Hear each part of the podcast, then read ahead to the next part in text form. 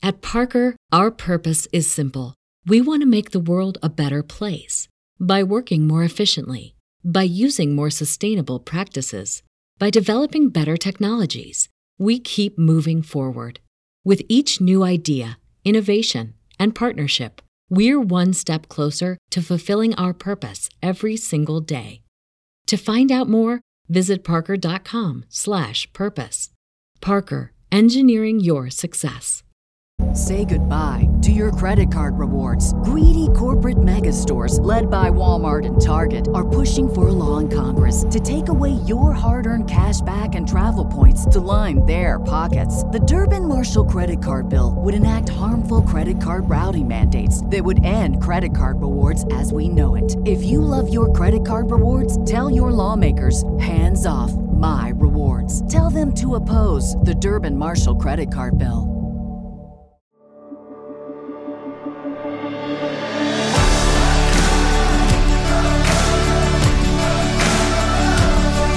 Welcome to the Gravity Leadership Podcast.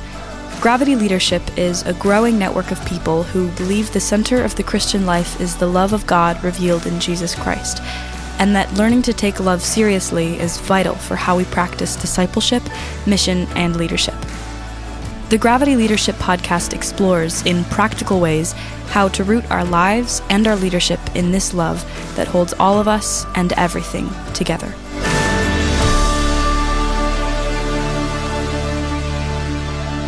Welcome to the Gravity Leadership Podcast, everybody. The Christmas is coming. The goose is getting fat. Please right. take a listen to Gravity's new podcast. Yeah? What else you got to do this week? Nothing. This is Yeah? it. I mean, most of us now, all the kids, well, the kids have been home for 10 months anyway, but now, you know, the kids have nothing to do. Now they're home, home, without home. Uh, without the pressure of e-learning. Yeah, and so if you're like me, you have two little kids, you get to sit around all day and listen to podcasts. Not at all what I'm doing, but Mm.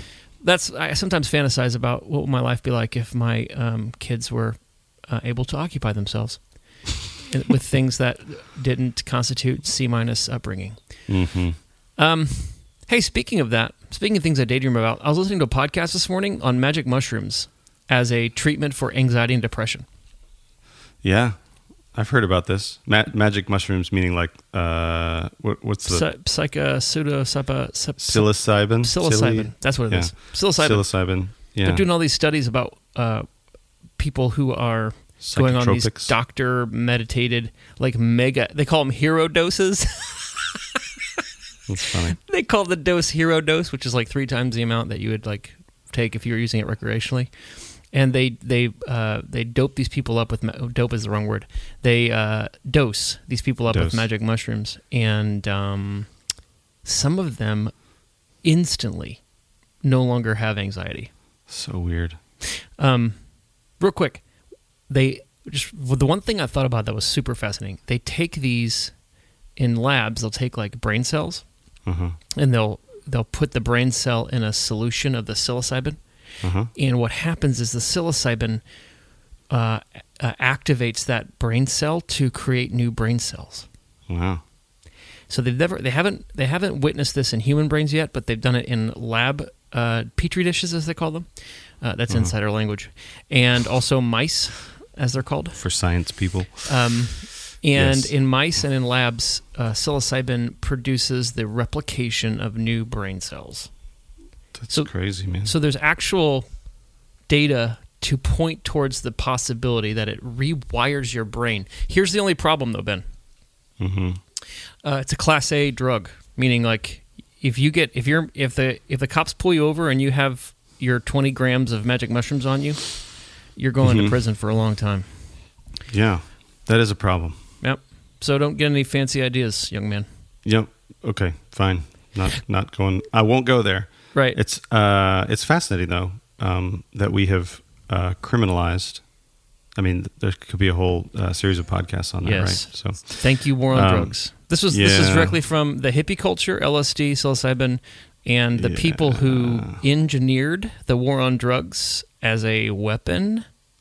Let the listener understand. Uh-huh. Wanted to win the culture war against hippies yeah. because they threatened the. Oh man, here we go. I'm in it now.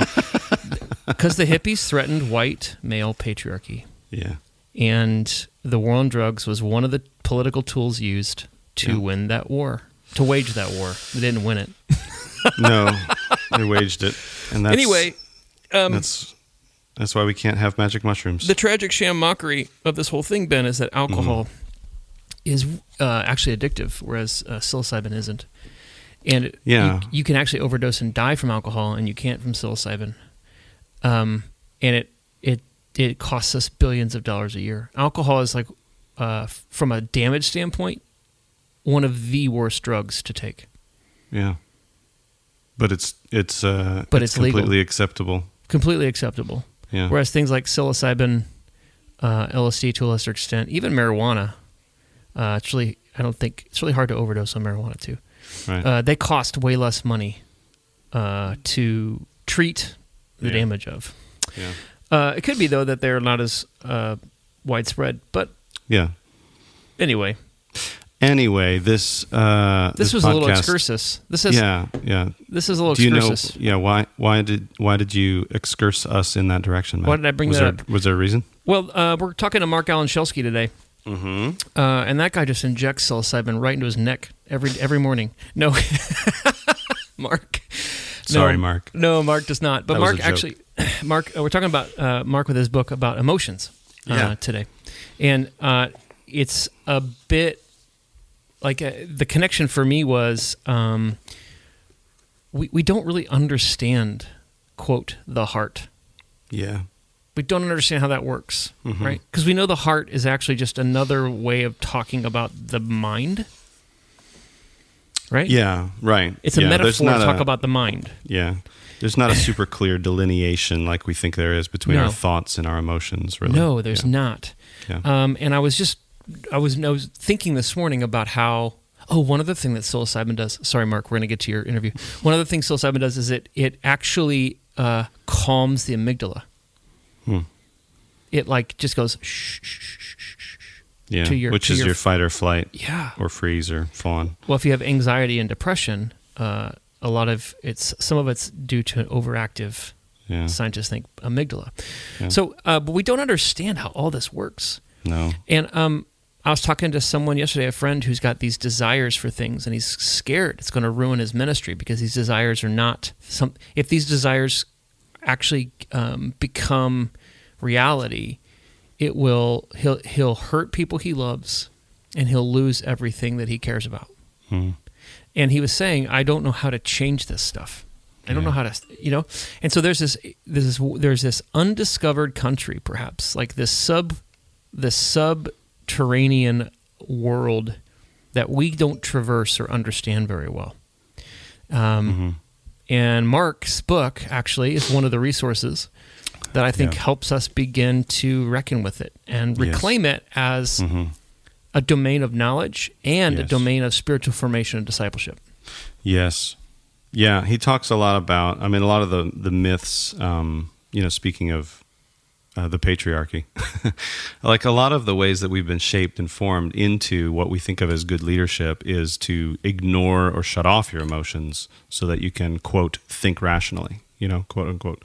Um, but uh, you know, he, he points out that in fact that is um, Wrongo. You have it's wrong uh, because we're always acting emotionally um, and we have to you, we have to pay attention to that uh, because it actually is trying to tell us something. Our hearts are trying to tell us something. So his book is called "The Wisdom of Your Heart: Discovering the God-given Purpose and Power of Your Emotions." So there's uh, there's gold here uh, for leaders who uh, maybe like your friend are trying to figure out what's going on underneath the surface. Um, how do I get access to this stuff without it ruining my life?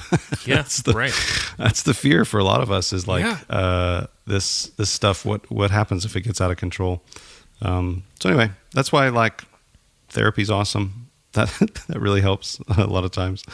Um, but also Yes. just the basic form, the basic spiritual formation process of uh, getting in touch with what's actually happening in our hearts, getting in touch with our actual emotions, where we're feeling them in our body, being able to name them as uh, helpful information, as knowledge that our bodies are trying to tell us something, and um, we don't have to push those away, but Yeah. we can notice them. So maybe maybe we can commend to you if you were thinking about go buying some Schedule A drugs today. Maybe start with Mark's book. See if that helps. It's fully legal. It's fully Mark's legal. book is completely legal. you won't get pulled over and thrown in prison. you be- also, I can, I can attest that I had no hallucinations as I read this. So Yeah. No, it's it's great. It's a really good book. Uh, Mark's a great guy. Enjoy the interview. yeah.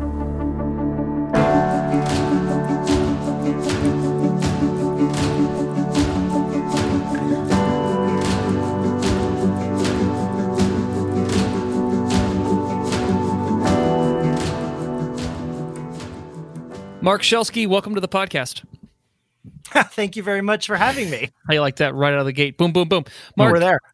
we're talking about a book Mark wrote today uh, on our emotions. He wrote it all today? He wrote it well earlier today. Then he got it edited, and now we're now we're gonna we're gonna sh- we're gonna shoot it down. No, we're He's gonna as talk, prolific as NT Wright. right. Uh, no, Mark's written a book about our heart, about emotions, and we're in this series on leadership. And um, you know, if you're familiar with Gravity, this is near and dear to our heart. No pun intended. Mhm. Before we jump into this, Mark, would you just give us an introduction, who you are, what you spend your time doing, and where you do it? Okay. Um, I am a pastor in Portland, Oregon. Um, I actually am a church that's uh, led by a plurality of elders, so we don't use the title pastor, but that describes what I do as far as most people are aware of what the what the work looks like. Um, I've been in vocational ministry for 25 years, and um, in the course of that 25 years, um, 18, almost 20, probably close to 20 now of those years has been at the same church.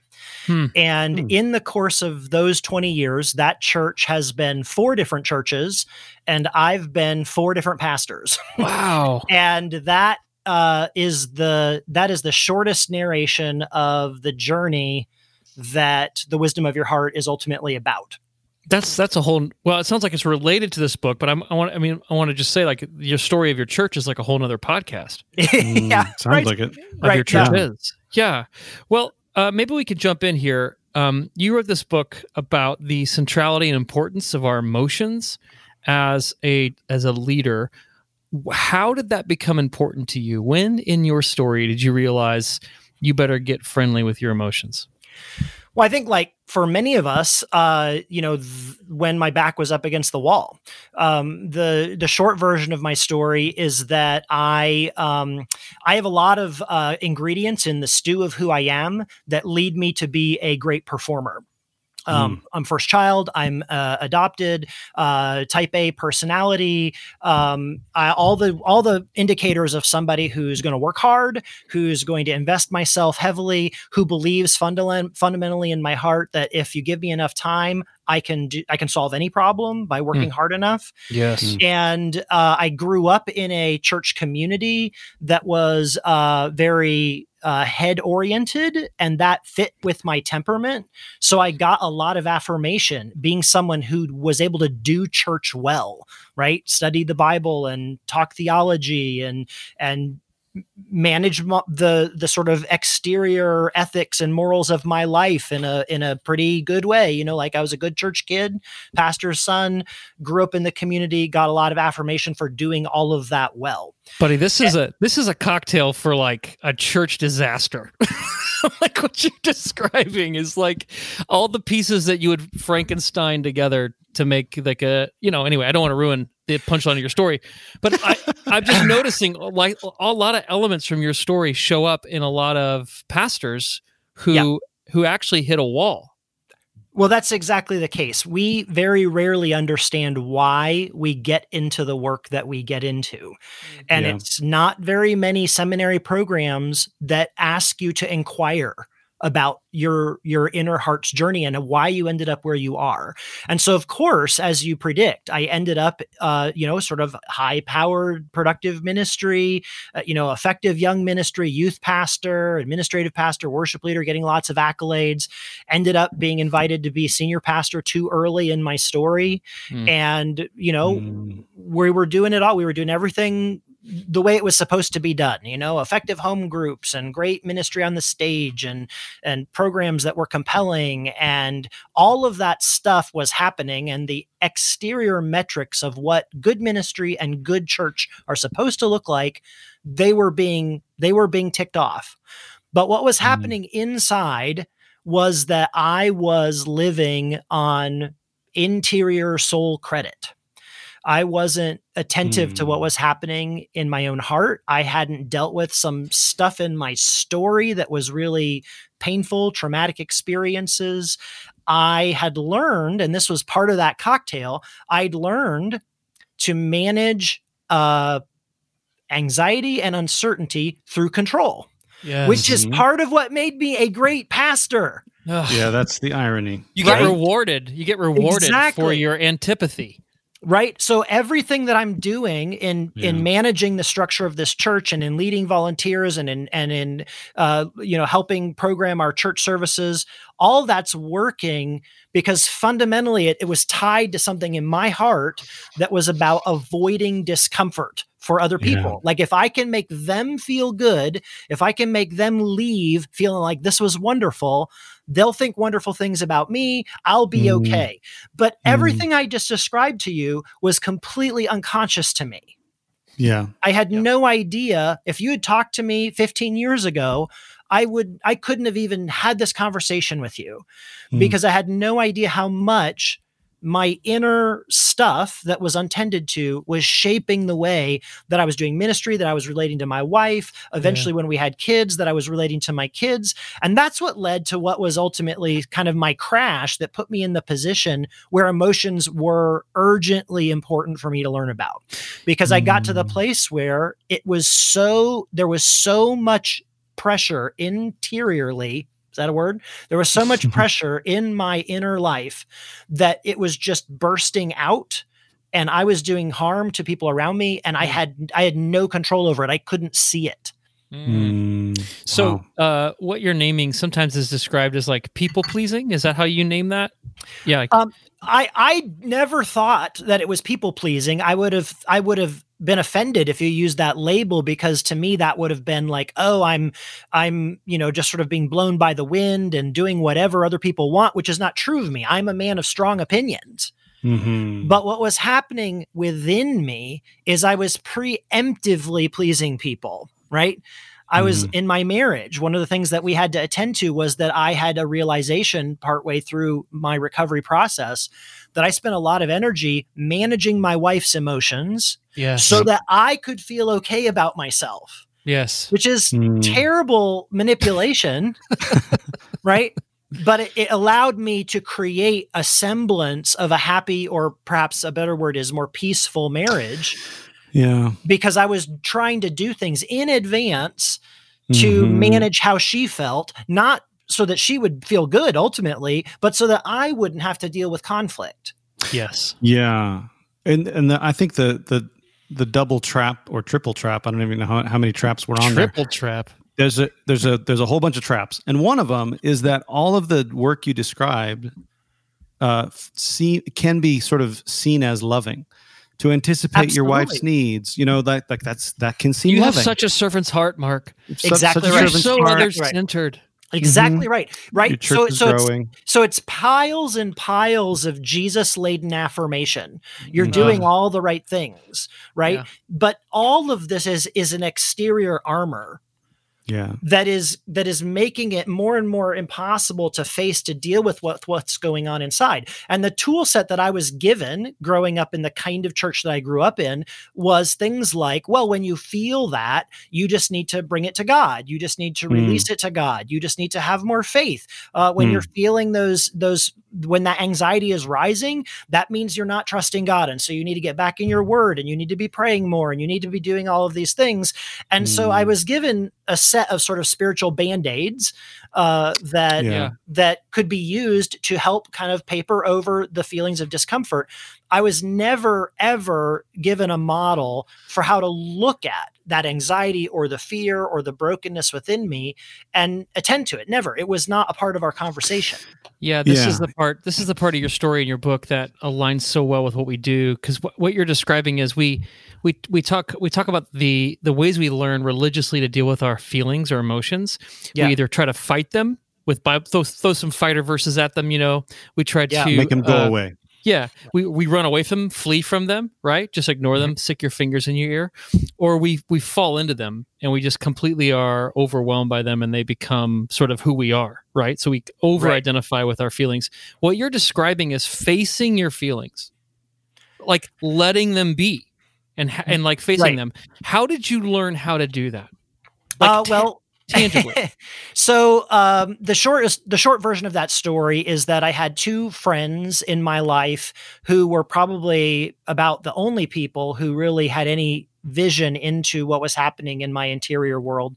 Both of them were trauma survivors, so they understood what was happening from their perspective. One of them was a trauma therapist, and so he was trained, and both of them, as friends, were able to say to me, like the path that you're on right now is going to kill you you oh, wow. you don't have the tools to solve this like your skill set is give me the tools i'll fix the problem Yeah. you cannot work your way out of working too much you cannot you cannot do it Wait, There's- wait. If I if I just work a little harder Ben, though, right? Ben, if I work listen- smarter, Ben, listen to Mark. smarter, Ben, right? shh. Listen to Mark. All right. Yeah. So that was every year, right? That was my struggle. It's like, well, this year I'll evaluate my schedule and I'll tweak some things and I'll delegate these tasks off to these other people. And I was constantly just moving around the deck chairs on the sinking ship.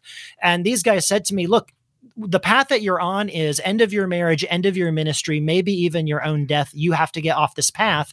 And that requires someone outside your head. And that was the thing that was immediately terrifying because as someone Mm. who had built this armor, I I grew up in a church community where we all collaborated with each other's lies of perfection. I we had an agreement in church that I won't call out your stuff if you don't call out my stuff. Right? We all struggle. Yeah. That's how it is. We're not going to talk Not like an explicit agreement, but but there was this implicit, right? Yeah, yeah, yeah. You don't It sign that contract. It Yeah. wasn't in the membership covenant. No, the opposite in fact like this is the reason the, the collaboration was required because i lived in a legalistic community and we actually did have explicit Yeah. standards that everyone had to live up to both in terms of belief and practice but the truth was most of us didn't or couldn't and so Yeah. because we And had so- this community defined by doing the right thing if it turns out that you're not doing or believing the right thing the consequence of that is grave you are out of Yeah, the you're community out. Right. Yeah, there's people right now listening to this podcast who just swerved off the road and went over a guardrail because they, like this is the story of so many well-meaning serious churches. Right. They want to take sin seriously and want to take Jesus seriously and take it so seriously that nobody can ever live up to this standard. Well, they can't live up to God's standard, right?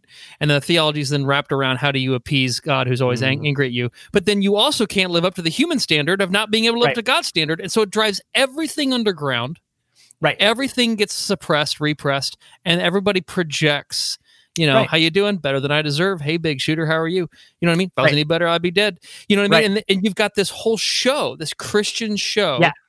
Of Yeah. being of being nicer smarter kinder than everybody else and inside we are whitewashed tombs Yeah, right. That's exactly right. And I don't think in most cases it's malicious. I don't think people are No. trying to pretend. no no I think it's I think it's what happens when two tectonic plates collide. And one of Mm. those is our fundamental need for belonging and the Yes. other is our uh uh the uh standards of our community. Right? And so if Hmm. if if the cost of me belonging is that I can't attend to these things, I can't pay attention to them, I will not pay attention to them every time Right. because belonging is what matters most. I need to feel like there is a safe place. And so Wow. we create that safe place inside walls of denial. And, and that's where we end up as a church. That's where I ended up as a pastor. And so I Yes. wasn't I wasn't being a hypocrite, at least not intentionally. I wasn't trying to pull one over on people and leave Nope. Right. and live a double life. I was mm-hmm. just caught in this bind where I could not look at what was real in my heart because to do so meant accepting that I wasn't acceptable in the sight of this community or inside of God. And and then an- I lived that for 20 years. It was an existential threat to look at your emotions. Yes. Exactly yeah, right. Yeah. So- well, it's how Exactly it felt anyway. Yeah. Yeah. Ugh. Yeah, so you so you come by this honestly, you know, you're just trying to survive and you don't want to lose your community. Uh and and most of us, like you're saying, we we'd much rather live in our heads because we can control things and outcomes and Yeah. we have the illusion of being, you know, God rather than the scary, you know, world of our emotions, which is like this, Yeah. you know, there be dragons. Right. Um is you, you talk in the book about this dichotomy between and maybe it's not dichotomy but sort of this tension between rationality and emotionality and how a lot of christian traditions have privileged rationality uh, at- the expense of our our emotional life or feeling life.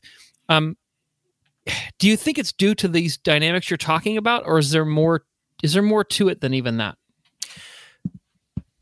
Uh, I think my my my guess is that it is a complicated mix of several factors. I think one is that uh, we're children of the Enlightenment. Um, I think, therefore, I am is kind of the creed of modernistic uh, views of the world, including Yeah. spirituality. And so, even Christian Christianity, as it reacted to the Enlightenment, tried to create an alternate science right? So Hmm. instead of defending ourselves against the new things that were being discovered in science, you know, like evolution and some of these other things, instead of defending, which some of the church did, the church then tried to create an alternative kind of science that we could talk about God and reality in the same types of language. That's where we develop systematic theology, right? yeah Systematic theology is our attempt to make spirituality into science. Hmm. And the reality is that the human the human being is not a bifurcated being of different compartments, right? Yes, your brain has two lobes. Yes. But you do not have a right brain and a left brain. You are a whole person who is made up of a variety of systems that work together in different ways. And that that shows in this conversation that we've privileged the idea that there's a thinking part of my brain that is Hmm. more objective, more right, uh, more uh, capable of seeing through the Yes. the tendrils of a problem, and that that part of my brain is superior and in Christianity more spiritual than this back part of my brain that is uh, reactive and emotional and um, you know intuitive um, all that kind of stuff, right? And so we've created a bifurcation. And so it, the idea then becomes implicitly in some places, explicitly in a lot of churches, that the more spiritual you become, the more rational you will be. yeah. The more like Jesus you become, the less rocked by emotion you will be. Uh, and eventually, as you attain to great levels of spiritual maturity, you will never feel emotional discomfort. Uh, or if you do, you will have the practice of being able to hand that emotional discomfort off to God so immediately that you really, practically speaking, never feel it. Yeah, I'm thinking of the uh, like the 1960s Jesus movies where Jesus sort of walks around as this stoic Right. philosopher, just no facial expressions, Right. no vocal inclinations, and but that's the that's the epitome Right. of spiritual maturity. Uh, and you're you're you're wanting to push back on that. You've got this great Mm. section where you talk about the four ways the Christian map of emotions is wrong, and you you mentioned one of them, like the the more godly I become, the less emotional I'll be. Right. Um, so what would you what would you contend then?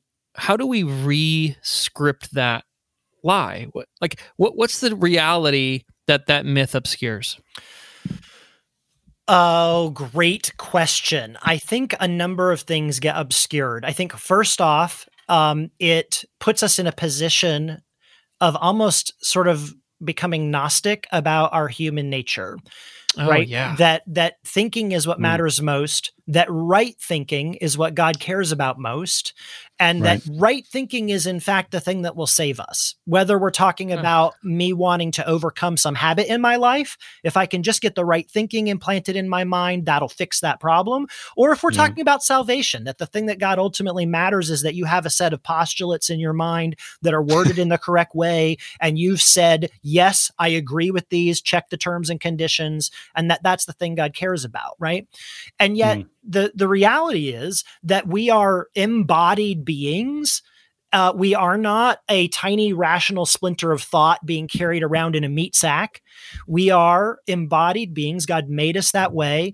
Uh, the Hebrew heritage of our faith is an embodied kind of faith where things Yes. like the earth and our connection to the earth and breath and blood, these things matter. And so the consequence is that Christianity becomes more and more um, uh, intellectualized, uh, and it discounts all of the reality of who who we are. Right? We, that we that we that feelings feelings are not in Christian in in sort of one Christian worldview. Feelings are not uh, sort of the incrustation of the fall and that and that when god frees us when god makes us new that we will no longer have feelings like like how does how did we even get that idea like we have this story that in eternity we will be gathered around the throne of the creator god of the universe joyfully singing praise how does that scenario happen if no one is feeling anything Hmm. No. That's a good question. We'll just do it because we know it's the right thing to do. But Mark. but but what is that? Okay, yeah, right, right. But but so you say that, so you say that, right? And so much of Christian Christian theology is built on that exact piece of feedback. That's true. Just That's do true. the thing because it's the right thing. But ask your Yeah. wife, ask your wife, how valuable to her Mm. are the roses that you buy just because it's the right thing for husbands to do? Yes. right. How meaningful are supposed- those yeah. roses? Yeah. Yeah. Maybe Yeah. they're nice to have in the house, but if those roses don't carry a real evocative connection, Yeah. they're just Mhm. dead flowers, That's Yes. right. right? Yeah.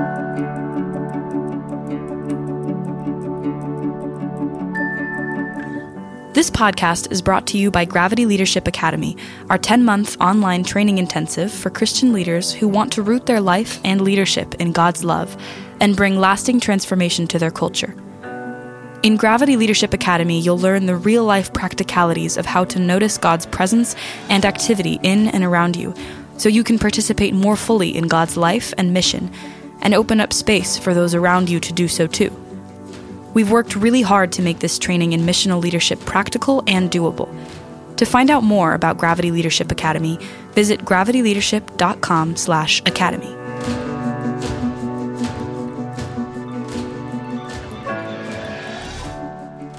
Yeah, I want to reset some important things you've said because I don't want us to lose these uh, this this brilliant stuff as we talk quickly. The first thing is is that there's the myth that emotions are more fallible than our reason, and and that's not true. Right. Like um, whether or not you believe in total depravity, if it's true, then your your reason, your rationality is also depraved, um, and emotions aren't in some uh, like basement detention Right. right. my Yeah. God, right? Right. Uh, Yeah. uh, the, the the second is the more spiritually mature, the less emotional you'll be. And what you're contending, Mark, why this book is so important, is that actually, actually, there's there's a corollary. that the more spiritually mature you get, the more your emotions will be fully integrated into who you are. You'll be more connected Right. and whole. Yeah. Yeah, right. Yeah, so here's here's a great example of that. We believe as followers of Jesus like being like Jesus in the world matters and loving like Jesus is important. And as we mature spiritually, we have this idea we toss around that we will maybe become in some ways more like Jesus and I take that to mean that we'll become more loving. Mm. Okay, so here's the thing, right? If you aren't becoming more compassionate, which is an emotion, you aren't becoming more loving you can have a checklist of actions that you do towards others that others experience as loving actions right you can Yes. Mm-hmm. you can go out every week and Yeah. deliver food boxes to families in your community who need food and that is objectively a loving thing Yes. Right. Yes. but as you grow spiritually those food boxes are going to be accompanied by and motivated with a deeper and deeper compassion compassion to feel with Compassion right and as you become more spiritual i think maturity means that that compassion is going to align more with the kind of feeling jesus has you're going to start to Mm. feel what jesus feels not just think what god Yeah. thinks Yeah, good. So when Or- you talk about emotions and feelings, you're talking about attitudes, motivations, desires, uh, like as as a larger category, not just not just simply emotions. Am I hearing you right? Well, uh, yeah, emotions. It's hard. Emotions are difficult to define. It's the- you know, it's one of those things that you know it when you see it. But but the but the truth of the way the brain works is that every single thing you interact with in the world, your experience of it inside your noggin, comes through the limbic system. Mm. It's Yeah, not. It yeah. is not possible for you to see something in the world and immediately have that experience transmitted right into the front of your thinking brain. Yep. There is no pathway for Yep. that information to end up there. Yep. The only pathway is through your senses, and your senses go through your limbic system, and your limbic Mhm. system includes all of those systems of your brain that do things like make you feel anxious, or make you feel worried, or make you break into a cold sweat, or make you feel that weird gut sense that something isn't right here. That all Yes. happens first. Yes. And and so that means that whatever you ha- are holding in your thinking brain got there through your limbic system. yeah. And so and so whatever you think about it, like you can think to yourself, I hold this particular piece of theology, like my my doctrine of atonement. I hold that because I've spent hours reading scripture in the original languages and the church fathers and I have all of the institutes on my bookshelf and I've done all the work to get that doctrine in my head and I will tell you brother, the reason that doctor doctrine is in your head and you're convinced that it's true is because of your limbic system. yes. It, it This- resonates emotionally with you. There Yes, is there yes. is something in your story, Our- something in your in your wiring that authenticates that information to you as true. Yes. So Mhm. what you're saying is our prefrontal cortex creates stories to make to make our emotions coherent. Right. Yeah. Yeah. So so uh, have you have you read much Jonathan Haidt? He, No. he wrote The Righteous Mind. No. Um, he talks about he's got um, The Righteous Mind is really good. The Happiness Hypothesis, really good book by Jonathan Haidt. And in the Happiness Hypothesis, he talks about the limbic system, prefrontal cortex as the elephant, which is a limbic system, and the Mhm. rider. Uh-huh. And, and he talks about how uh, a lot of us uh, only focus on the rider, Uh-huh. but the elephant is like completely in charge. Right. Uh, so he's describing the same dynamic you are. Right. And so in that metaphor, in that season of my pastoral ministry, the elephant was sort of barging around, knocking into stuff, and I was sitting on top feeling like I'm this is how ministry works. I'm in control. Things are happening the right way. I've headed off I've headed off some mm-hmm. church splits. I've dealt with some Yeah. people who were Yeah. divisive. I'm doing it all within, you know, se- 75 hours and still have time for my wife. It's all wonderful, you know. And and the elephant is breaking stuff. Yes. Yeah. Yeah. Uh, But you have a story about why that's okay or why I meant to do that. Right. You know, like, yeah, there's, totally. there's a, the writer is like telling stories about, like, well, here's why that happened. And Here's why I chose- theology for this. I chose that. Right. Yeah. So so that what's so so here's what's emerging, Mark, as you talk. Sort of the the thing that we maybe the predominant story about emotions. They're they're silly. They're um, secondary to rationality. They get in the way. They're to be overcome. And someday you'll be enlightened and some sort of proto quasi gnostic, you know, stoic kind of reality where they won't. You won't have to feel it all, right? Yeah. then you've got then you've got maybe the other ditch which is the 1980s love song ditch you know Yeah. like if it feels so right how can it be wrong Right. you know let your heart be your guide kind of like a disney princess ethic and i think uh, from our tradition that we come from people are scared to death Right. of their emotions and um, quote emotions taking over yeah Right. do you hear that too Oh yeah, I mean that's the that's the you know the most frequent criticism voiced about my book. You know, I I say something in the book that every time I say it, particularly in live you know interactions where I'm speaking or whatever, I'll say um, uh, the your emotions your emotions always tell you the truth, just not Mm. just not the Mm. truth you think. And Yeah. every time I say that, you know, it's it's intentionally evocative. Someone, Yeah. especially Christians, are like, "Whoa, no, no, no, no! You're just giving Satan Yeah. permission to tempt us. You're telling us to listen to the evil demon on our shoulder that wants us to do bad things." And Yeah. and I get that criticism. Um, but here's the thing. Um, your emotions always tell you the truth in exactly the same way that the check engine light on the dashboard of your car always tells you the truth. Your check engine light has no agenda. It's not trying to manipulate you. It's not trying to lead you astray. It's saying, hey, there is something going on that you ought to take note of. Pay And- attention to and this. and possibly it's possible that it's a big enough deal that you might want to even adjust your course of action yes. right and and so when i look at that check engine light a lot of things happen for me. This is i'm talking about my real check engine light. I'm not a car guy. I don't understand what's going on under the hood and i don't like spending money on car stuff. And so Yeah. when i see the check engine light immediately i have an anxiety reaction Yeah. that that my car may in fact be seconds away from blowing up. I have no idea. How do we have such a dumb indicator you know like why one can't it tell for me like 25 why yeah. can't it tell me real information? And not only that, the only way I'm going to find out is I have to go to a mechanic and pay him a lot of money to stick a device in my car that tells me what this means. And Yeah. even if it's not a big deal, it's going to be expensive. Ah, right. yes. And and so then I'll I'll I'll do you know like well you know maybe something happened a hiccup in the motor, and when I get home I'll let my car cool off, and tomorrow when I start it, maybe the light will be gone. Yes, that's my that's the way I handle it too.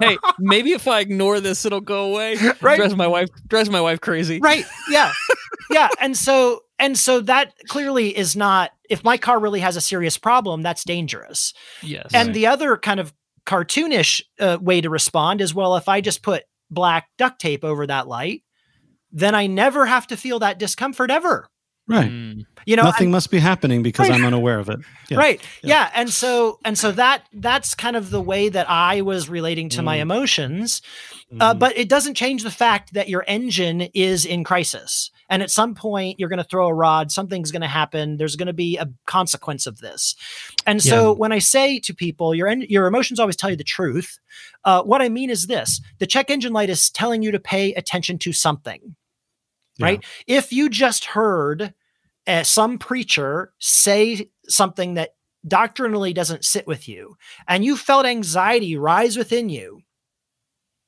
that means something. Query query it. Ask Yeah. yourself why am i feeling anxious about this? Why am i feeling anxious about the thing that he said? Why am i you know uh, here's the here's the the classic criticism right that of this statement. Someone will say well you so you're saying that if i i'm i'm a guy and i there's some lady in my office attracts me and i feel drawn to her uh i should just pursue that even though i'm married? And i'm like no that's not what i'm saying. What i'm Mm. saying is the fact that you feel attracted to her is important information about your inner life. Yes. That Yes. needs to be queried. Yeah, Mhm. Mark, what you're saying is is that you're describing an experience that some of us have never had, which is being able to have an emotion without it having you. yeah right Having some distance between my feeling and me. This was me as a young man. I I was a I was an angry I was an angry elf, Mark, Hmm. and uh, I would get angry frequently, and I had no awareness that my anger was something I was choosing to indulge. I had no awareness that the person who made me angry wasn't in control of my anger, Mm. you know? Yeah. And I had no I had no awareness that I could feel anger without expressing it yeah right Right. or acting on it. Yeah. I just it didn't occur to me. And but what you're describing is some I don't know the metaphor that keeps coming up to me is like having some distance or perspective right between you, Mark Schelske, Mhm. and what I'm feeling yeah right as Mark Schelske. right How how do you develop that, man? Like it's a superpower. well, it is so for me. Uh, some people are more wired to be able to connect and understand what they're feeling. For me, it was a long journey of practice, right? Mhm. Uh, in Mhm. in some ways, it's embarrassing to learn that character is just the result of habits built over time, and Mhm. so and so I spent you know forty years practicing living this way, and so it took practicing uh, a different way. And so for me, that required therapy and it required shelves of journals and it required some close friends that were able to be let into this conversation Mhm. uh, so that I could see it, so I could practice it. Right. You know, when, when I had, I, I, I went to therapy to begin with because my marriage wasn't where I wanted it to be. And I needed, I wanted my wife to hear some things about how she could change some things that would make our marriage be where I wanted it to be. and Yeah. if we could go Yeah. to a therapist, a therapist would give us some tools and practices that we Yeah. could do. And by doing those things, we would fix the problem. So we started into therapy, and it wasn't very many sessions before the therapist said, You know, Mark, how about we not have Christina come next time? What would that be like? How will she get fixed? Right. Though? yeah, right, right. I'll just take good notes and read them to her afterwards. right yeah and and that began us doing therapy separately Okay. uh and then all of a sudden um there was no triangulation in the room. It was not possible for me to Oh, bounce okay. off of what was being said as being about the relationship or being about her. I And so then my therapist began to just tell me back stuff about me that I was saying. I would say stuff and she would say it back to me. And it was really painful to hear because I believed certain things about myself were true. And then when she said, Well, this is what you just said and did, I could see that that those things were not in alignment. Like what I Mm. believed about myself was objectively not true. Mm, And the things I believed about myself were central to my identity. yes. yeah, yeah. So now all of a sudden what stuff is coming up? What does that mean? And and and Mm. and for her to articulate for me that that thing you're feeling like right now like i just watched you pull your your shoulders up to your ears. I just watched you do that. What's happening in your body? Why are you asking me this? You're not a physical therapist. No just tell me just tell me like what's happening in your body right now? Why did Yeah. you pull up your your shoulders? Yeah. and and be able to get to the point that there's a connection. Like i'm feeling discomfort that i want to avoid i want to hide from and that is manifesting in my body. There's a connection Wow. between these things. You know learning that for ex- instance i have long thought that i had stomach issues um, I, I was one of those guys that carried around a jug of Rolaids in my briefcase and had a box of it in my desk at my office. And regularly I would chew on these things. And I just thought, you know, it was just stomach issues. Well, I learned in therapy, guess what? Your stomach is telling you that you don't want to have this highly conflictful conversation that you're about to go into. And and then I Mhm. started to look back and see that consistently this was the case. Every single time I had to talk with a certain person, every single time it happened. And and learning to pay attention to that, I started to see, wait a second, my stomach is actually an accurate prophet about about Yeah. upcoming difficult conversations how does how does that work right and Yeah. so then Yeah. all of a sudden i'm starting to learn about the connection between my body and my mind which is something was completely disconnected my growing up my personality my Yeah. temperament i was a brain on a stick right Yep. couldn't Mhm. dance wasn't you know didn't know i was the last person to know when other people were having relational problems i couldn't read the emotional tenor of the room i was in during meetings and why would that matter anyway we have an agenda to get through for god's Yeah. sake Don't waste don't waste time like that. you know Mm-hmm. uh, and so in my process of therapy my therapist just began to get me to pay attention to this Yeah. So so Ben, what are you hearing? Like um there's a lot there's a lot there, Mark, There in your story that we can mine out to transfer sort of this competency of developing what I think you would categorize as emotional health or emotional maturity. yeah right. Yeah. Yeah. Uh, Going from being emotionally uh obtuse, perhaps, to an emo- to emotionally intelligent. So Ben, what are Mm-hmm. you noticing?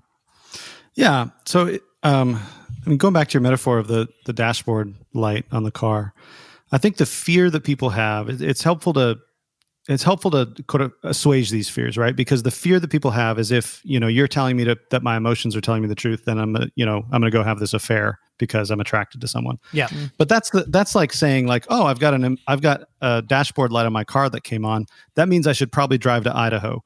You know, like it Right. just mean like it- Right. it, it does, it's a non sequitur. It doesn't Right. follow to to think that. It what it means is I should probably stop my car. right I should probably look under the hood and I should find out what's going on. So the thing that I hear here that um, I think is so important for leaders to realize is that you might think you're a brain on the stick, like you thought, Mark. Like Mhm. uh, you might think you're a brain on the, on a stick and that you're not emotional, but you actually are.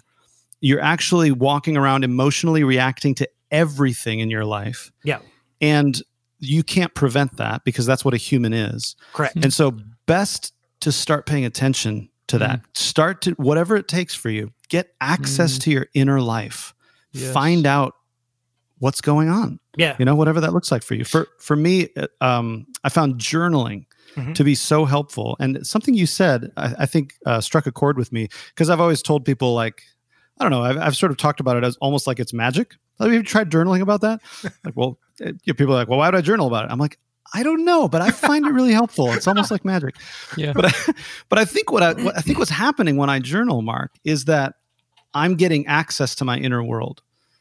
Like it's right there on the page. It's Right. not just in my thoughts, you know, and I can get distracted by, oh, that's an interesting thing happening out there, or oh, I've always wanted to read this book. You know, like I can get distracted like up here in my mind. Yeah. But when I take the time to like put the things that are happening in my mind and my heart mm. On a page through a pen, and I have to I have to write it longhand. I can't be on my computer to do this. Um, I, f- I think that's what's happening is I'm getting access to my internal world and it's concrete. I can see it. Yeah, that's it's on my a page. that's my experience exactly, Ben. Um, The way that I talk about it when I teach journaling is that it's very hard to evaluate an experience with the same brain that is having the experience.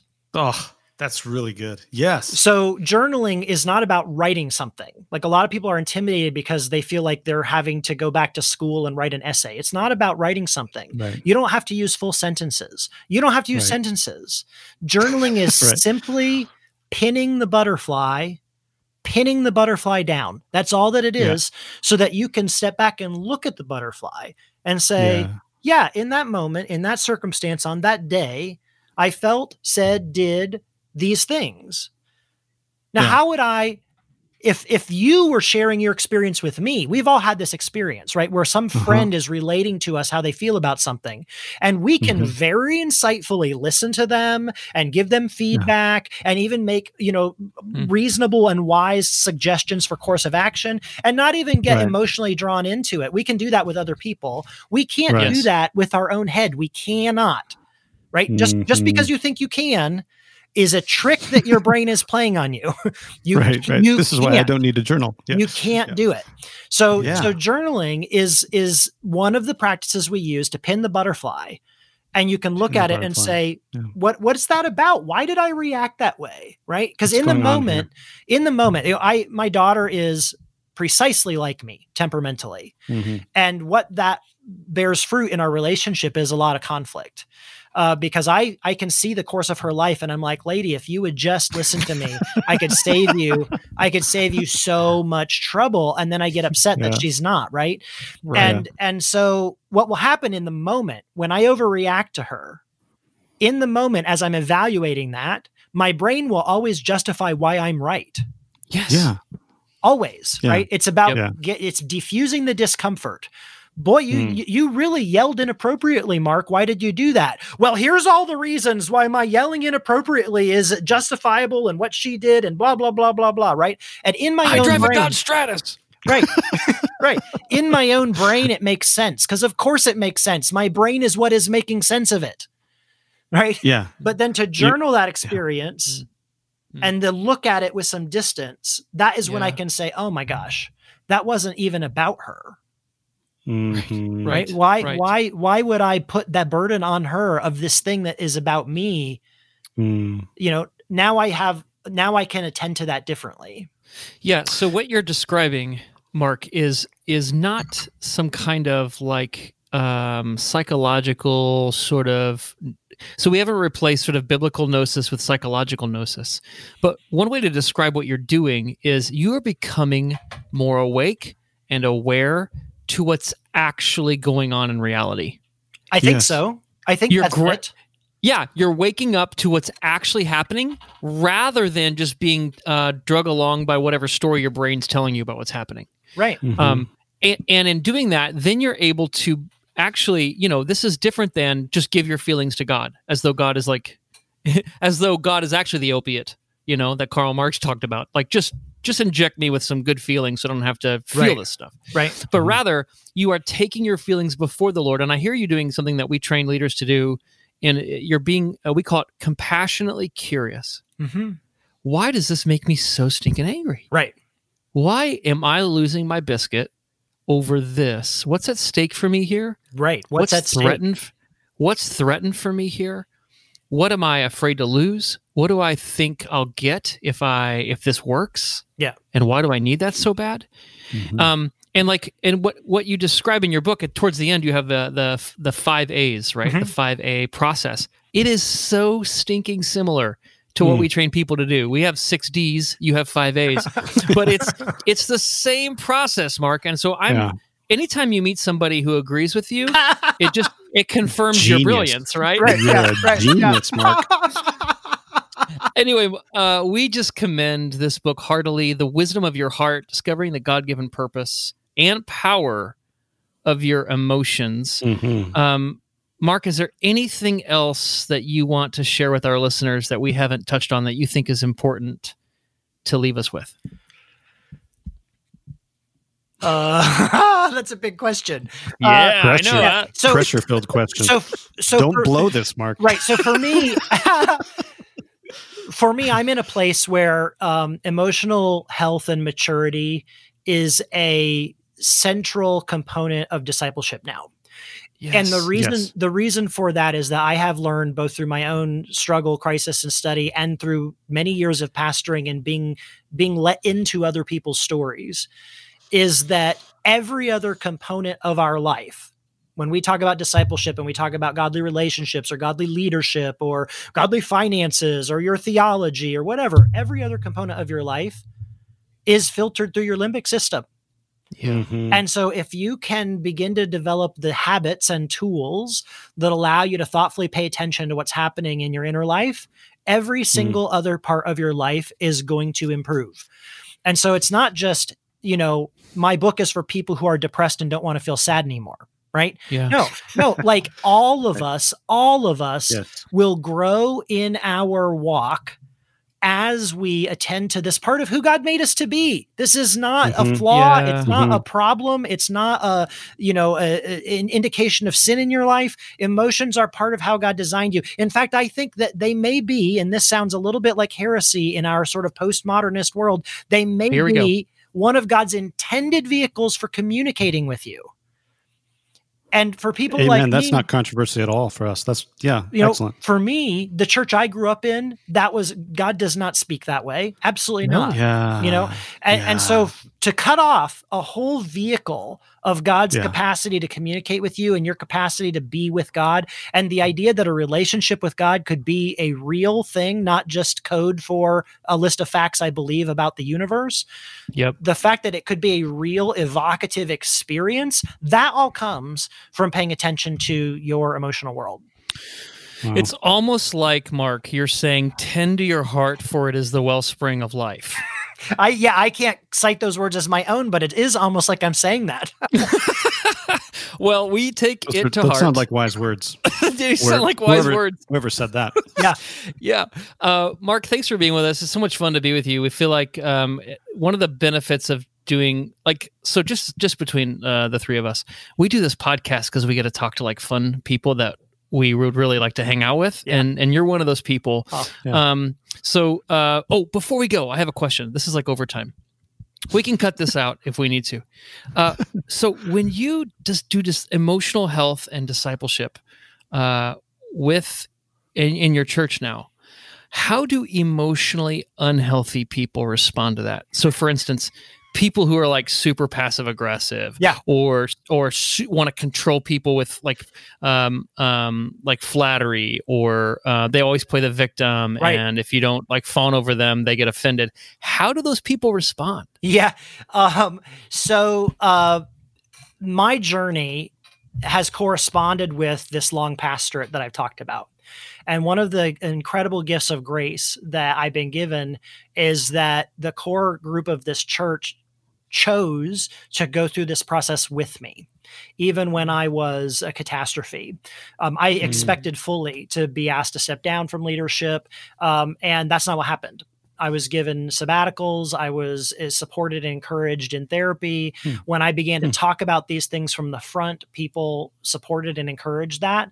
And so the fruit of that was two things, which this will not be encouraging to pastors listening.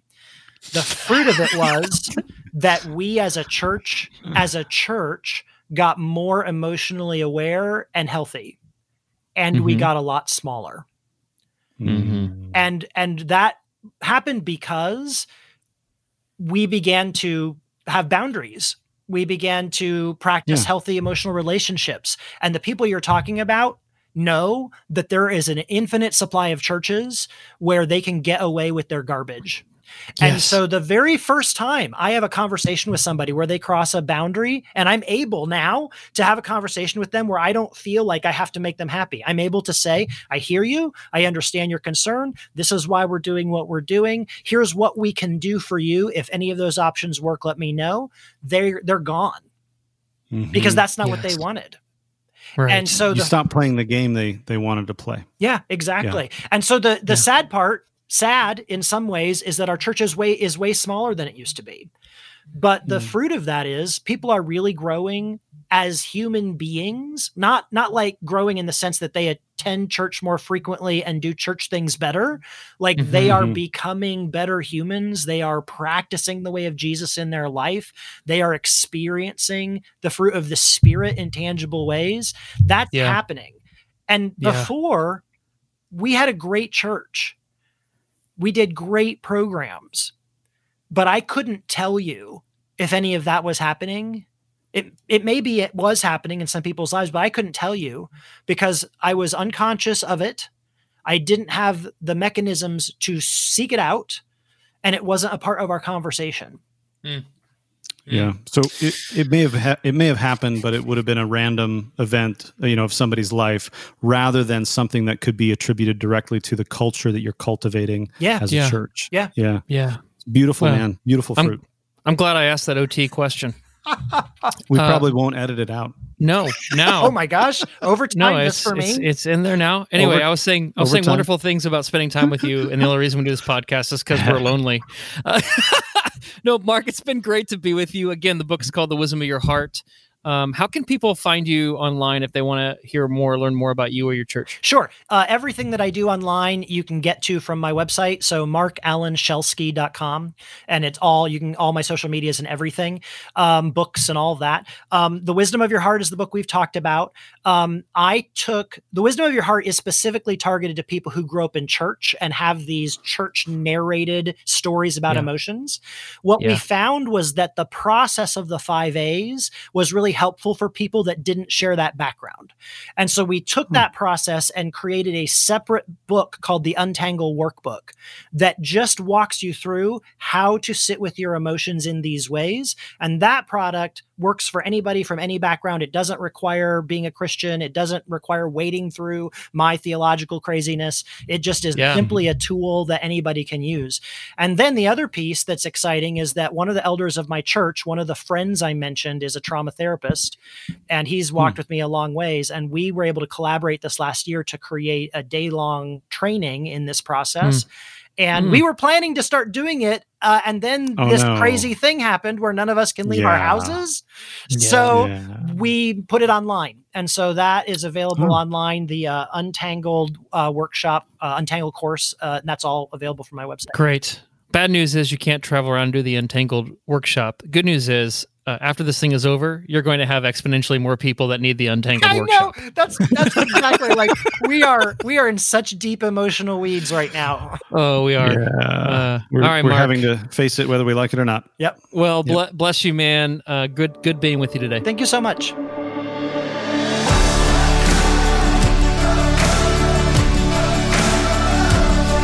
Thanks for joining us for this episode of the Gravity Leadership Podcast. Our show is produced by Ben Sternke, Matt Tebbe, and Ben Hardman. Aaron Sternke does our mixing and mastering. You can check out his work at aaronsternke.com.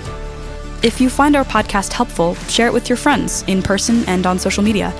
And don't forget to rate and review us online as well as subscribe so you don't miss an episode. You can join our Gravity community for free at gravityleadership.com/join. You'll get our latest content delivered straight to your inbox, as well as an email most Fridays with curated links to articles we found interesting or helpful. To join us, go to gravityleadership.com/join. And hey, we'd love to hear from you. Ask a question, make a comment, send us an idea, a recommendation, recipe, whatever. You can email us at podcast at gravityleadership.com. Catch you next time.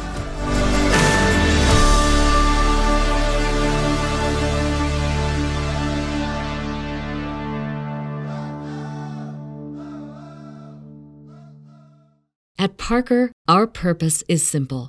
We want to make the world a better place by working more efficiently, by using more sustainable practices, by developing better technologies. We keep moving forward.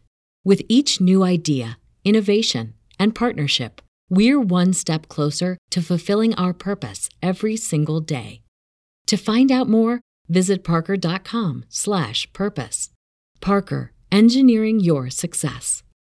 Say goodbye to your credit card rewards. Greedy corporate mega stores, led by Walmart and Target, are pushing for a law in Congress to take away your hard earned cash back and travel points to line their pockets. The Durbin Marshall credit card bill would enact harmful credit card routing mandates that would end credit card rewards as we know it. If you love your credit card rewards, tell your lawmakers hands off my rewards. Tell them to oppose the Durbin Marshall credit card bill.